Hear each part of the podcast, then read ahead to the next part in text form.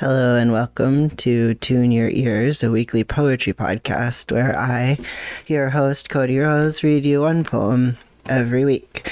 Um, this is episode 20, and this is probably like roughly the first half, but I'm not going to do the second half. You can go find it yourself if you're interested.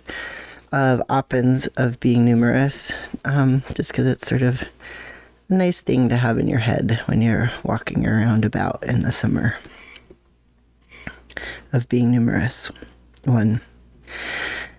There are things we live among, and to see them is to know ourselves. Occurrence, a part of an infinite series, the sad marvels. Of this was told a tale of our wickedness. It is not our wickedness.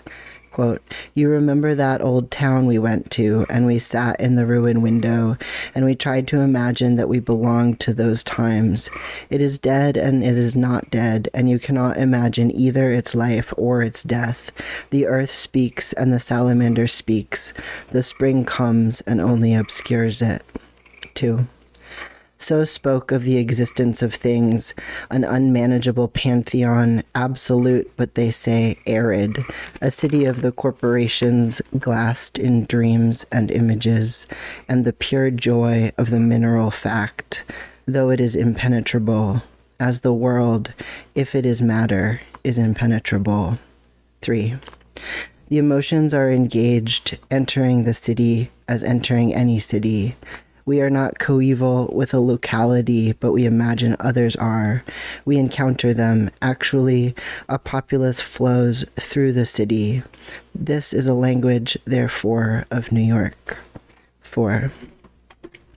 For the people of that flow are new, the old, new to age as the young to youth, and to their dwelling, for which the tarred roofs and the stoops and doors, a world of stoops, our petty alibi and satirical wit, will not serve. 5. The great stone above the river in the pylon of the bridge, 1875, frozen in the moonlight, in the frozen air over the footpath, consciousness, which has nothing to gain, which awaits nothing, which loves itself. 6. We are pressed, pressed on each other. We will be told at once of anything that happens and the discovery of fact bursts in a paroxysm of emotion. Now, as always, Crusoe, we say, was rescued. So we have chosen. Seven. Obsessed, bewildered by the shipwreck of the singular, we have chosen the meaning of being numerous. 8. Amor fati, the love of fate, for which the city alone is audience, perhaps blasphemous. Slowly over islands, destinies moving steadily pass and change in the thin sky over islands, among days, having only the force of days, most simple, most difficult. 9 whether, as the intensity of seeing increases, one's distance from them, the people, does not also increase. I know, of course, I know I can enter no other place. Yet I am one of those who, from nothing but man's way of thought and one of his dialects and what has happened to me, have made poetry to dream of that beach for the sake of an instant in the eyes, the absolute singular, the unearthly bonds of the singular, which is the bright light of the shipwreck. 10 or in that light, new arts, dithyrambic audience as artists. But I will listen to a man, I will listen to a man, and when I speak, I will speak though he will fail and I will fail, but I will listen to him speak.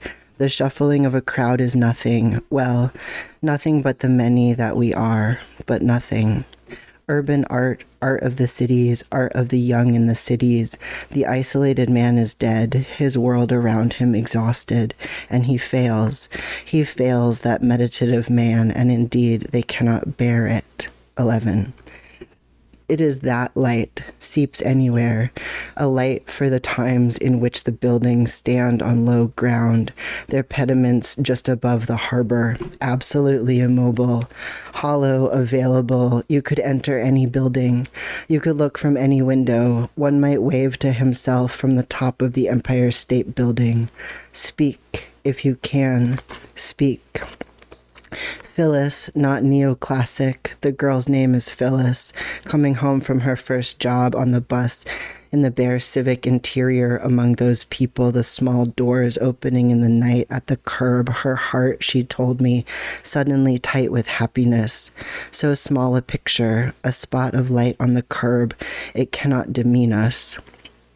I too am in love down there with the streets and the square slabs of pavement, to talk of the house and the neighborhood and the docks, and it is not art. 12. In these explanations, it is presumed that an experiencing subject is one occasion of a sensitive reaction to an actual world. The rain falls that had not been falling, and it is the same world. They made small objects of wood and the bones of fish and of stone. They talked, families talked. They gathered in council and spoke, carrying objects. They were credulous. Their things shone in the forest. They were patient with the world. This will never return, never, unless, having reached their limits, they will begin over, that is, over and over. 13. Unable to begin at the beginning, the fortunate find everything already here. They are shoppers, choosers, judges, and here the brutal is without issue, a dead end. They develop argument in order to speak. They become unreal, unreal. Life loses solidity, loses extent. Baseball's their game because baseball is not a game, but an argument and a difference of opinion makes the horse races. They are ghosts that endanger one's soul.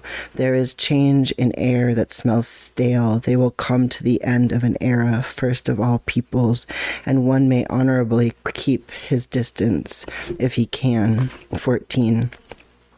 I cannot even now altogether disengage myself from those men with whom I stood in emplacements, in mess tents, in hospitals and sheds, and hid in the gullies of blasted roads in a ruined country. Among the many men more capable than I, my cut and a sergeant named Healy, the lieutenant also. How forget that? How talk distantly of the people? Who are that force within the walls of cities, wherein their cars echo like history down walled avenues in which one cannot speak. 15. Chorus, androgynous. Find me so that I will exist. Find my navel so that it will exist. Find my nipples so that they will exist. Find every hair of my belly. I am good or I am bad. Find me. 16. He who will not work shall not eat, and only he who was troubled shall find rest, and only he who descends into the nether world shall rescue his beloved, and only he who unsheathes his knives shall be given Isaac again. He who will not work shall not eat, but he who will work shall give birth to his own father. 17. The roots of words dim in the subways. There is madness in the number of the living, a state of matter. There is nobody here but us chickens. Anti ontology, he wants to say. His life is real. No one can say why. It is not easy to speak. A ferocious mumbling in public of rootless speech. 18. It is the air of atrocity, an event as ordinary as a president, a plume of smoke visible at a distance in which people burn. 19. Now, in the helicopters, the causal will is atrocious. Insanity in high places. If it is true we must do these things, we must cut our throats. The fly in the bottle, insane. The insane fly, which, over the city, is the bright light of the shipwreck. 20. They await war, and the news is war, as always. That the juices may flow in them, though the juices lie. Great things have happened on the earth and given it history, armies and the ragged hordes moving, and the passions of that death. But who escapes death among these riders of the subway. They know by now, as I know, failure and the guilt of failure. As in Hardy's poem of Christmas, we might half hope to find the animals in the sheds of a nation kneeling at midnight, farm animals, draft animals, beasts for slaughter, because it would mean they have forgiven us, or, which is the same thing, that we do not altogether matter.